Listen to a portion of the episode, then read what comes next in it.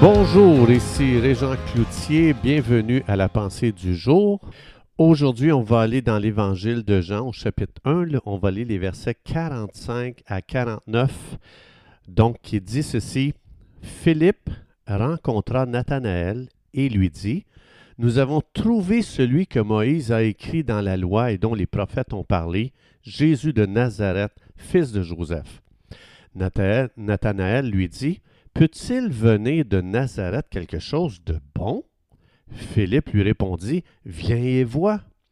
Jésus, voyant venir à lui Nathanaël, dit de lui, Voici vraiment un Israélite dans lequel il n'y a point de fraude. Et Nathanaël répond, D'où me connais-tu? Jésus lui répondit, Avant que Philippe t'appelât, quand tu étais sous le figuier, je t'ai vu. Alors Nathanaël répondit et lui dit, Rabbi, c'est-à-dire Maître, tu es le Fils de Dieu, tu es le roi d'Israël. Merveilleux texte ici. Quand on pense, quand Jésus est venu sur terre, Jésus, lorsqu'il nous enseignait à prier, il dit Priez pour qu'il en soit sur la terre comme au ciel.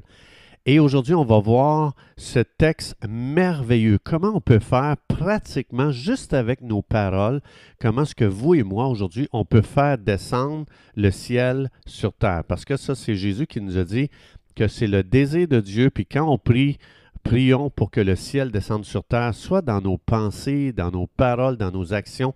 Mais ici, on va voir un exemple justement de Jésus, comment Jésus a fait descendre le ciel sur terre par ses paroles.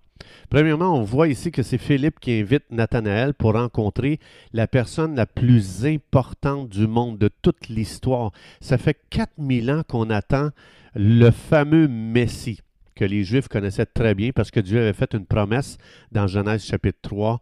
Il avait fait justement cette promesse que le Messie viendrait, le Sauveur du monde.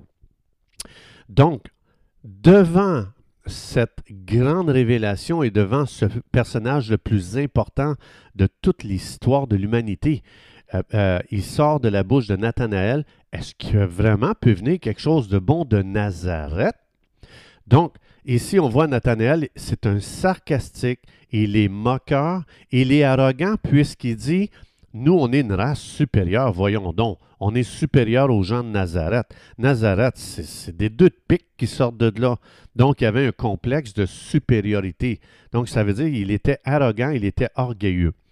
Alors, on peut très, très bien, euh, on pourrait ici faire une blague, dire que Nathanaël a été le premier évangélique. Donc, par exemple, aujourd'hui, les Nathanaël diraient Est-ce que vraiment il peut venir quelque chose de bon des Pentecôtistes? Ça, c'est peut-être le Baptiste qui dit ça. Peut-être que le Pentecôtiste, il dit Est-ce que vraiment il peut venir quelque chose des charismatiques? Le charismatique, peut-être qu'il dit Est-ce qu'il peut vraiment venir quelque chose de bon des baptistes? Donc, ça, c'est vraiment les Nathanaël d'aujourd'hui. Et Jésus, ce qu'il va dire devant quelqu'un comme ça qui balance euh, son orgueil, Jésus va dire Hey Nathanaël, tu es un homme sans fausseté, tu es un vrai fils d'Israël, tu es un gars honnête avec aucun motif caché. Donc ici, je paraphrase. Et Nathanaël, quand il entend ces paroles-là, il dit Waouh, c'est quoi ces paroles-là Ce que Jésus est en train de faire ici, il est en train de décrire Nathanaël sans les effets de la chute dans sa vie. Parce que la chute nous a complètement défait.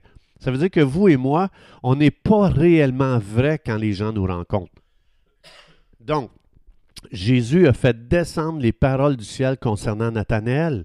Et c'est ce qu'on appelle une vraie culture d'honneur. Une culture d'honneur, c'est de voir comme le ciel nous voit, c'est-à-dire sans l'effet de la chute, sans les conséquences que la chute nous a gravement endommagés. Donc, c'est pour ça qu'ici, Nathanaël, il va dire Hey, comment est-ce que tu me connais? Personne ne me connaît comme ça. D'où est-ce que tu as pris cette connaissance-là de moi Et quand Nathanaël a entendu une autre définition de lui-même, une autre description, tout de suite sa bouche a été changée. Il dit Tu es le Fils de Dieu, le roi d'Israël. C'est drôle que Nathanaël se retrouve tout d'un coup, tout d'un coup, avec une nouvelle bouche. Il est passé d'un gars qui avait une tête enflée à un gars très humble qui est capable de déclarer les merveilles de Dieu. Donc, lorsque vous et moi, on, marche avec les paroles on appelle ça des paroles prophétiques. Ça dit dans 1 Corinthiens 14.3 que la prophétie vient édifier, encourager et euh, réconforter. Donc, ça bâtit. Jésus ici donne des paroles prophétiques, des paroles de connaissance à Nathanaël. Et Nathanaël n'a plus jamais été le même. Que, quand, quand le ciel a parlé. Dans Jérémie 15, 19, Dieu dit, Si tu sépares ce qui est précieux du vil, tu seras ma bouche sur terre. Ça veut dire, que si vous et moi, on veut traduire Dieu pour les gens, il faut devenir prophétique, c'est-à-dire il faut voir les gens avec, avec les yeux du ciel, pas avec les yeux de la chute. Si on regarde notre prochain avec les yeux de la chute, on va les déshonorer, on va les abaisser, on va, on va, on va leur donner des qualificatifs qui vont complètement les défaire. Donc, le prophétique, c'est une culture du ciel. Donc, sachant que Dieu dit, je veux que tous vous prophétisiez, 1 Corinthiens 14, alors à partir de là, je peux faire ces déclarations sachant que c'est le désir de Dieu que je prophétise. Dieu veut nous donner son cœur pour les gens. Donc, à partir de là, je peux très bien faire cette prière ou cette déclaration, dire, Père, merci pour la vision du ciel que tu as envers moi. Merci de ce que nous, euh, nous ne sommes pas et euh, de ce qu'on pense de nous ou même ce que les autres pensent de nous. Alors je déclare que Dieu m'a donné une onction prophétique pour voir mon prochain avec les yeux de Dieu.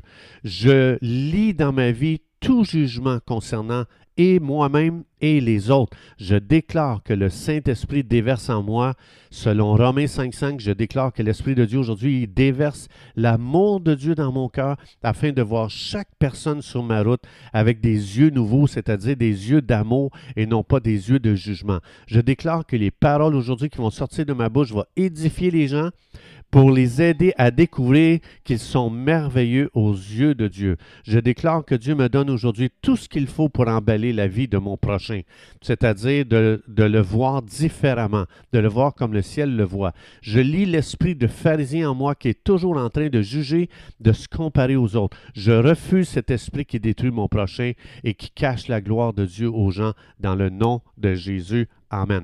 Que Dieu vous bénisse abondamment et Dieu voulant, on se retrouve demain.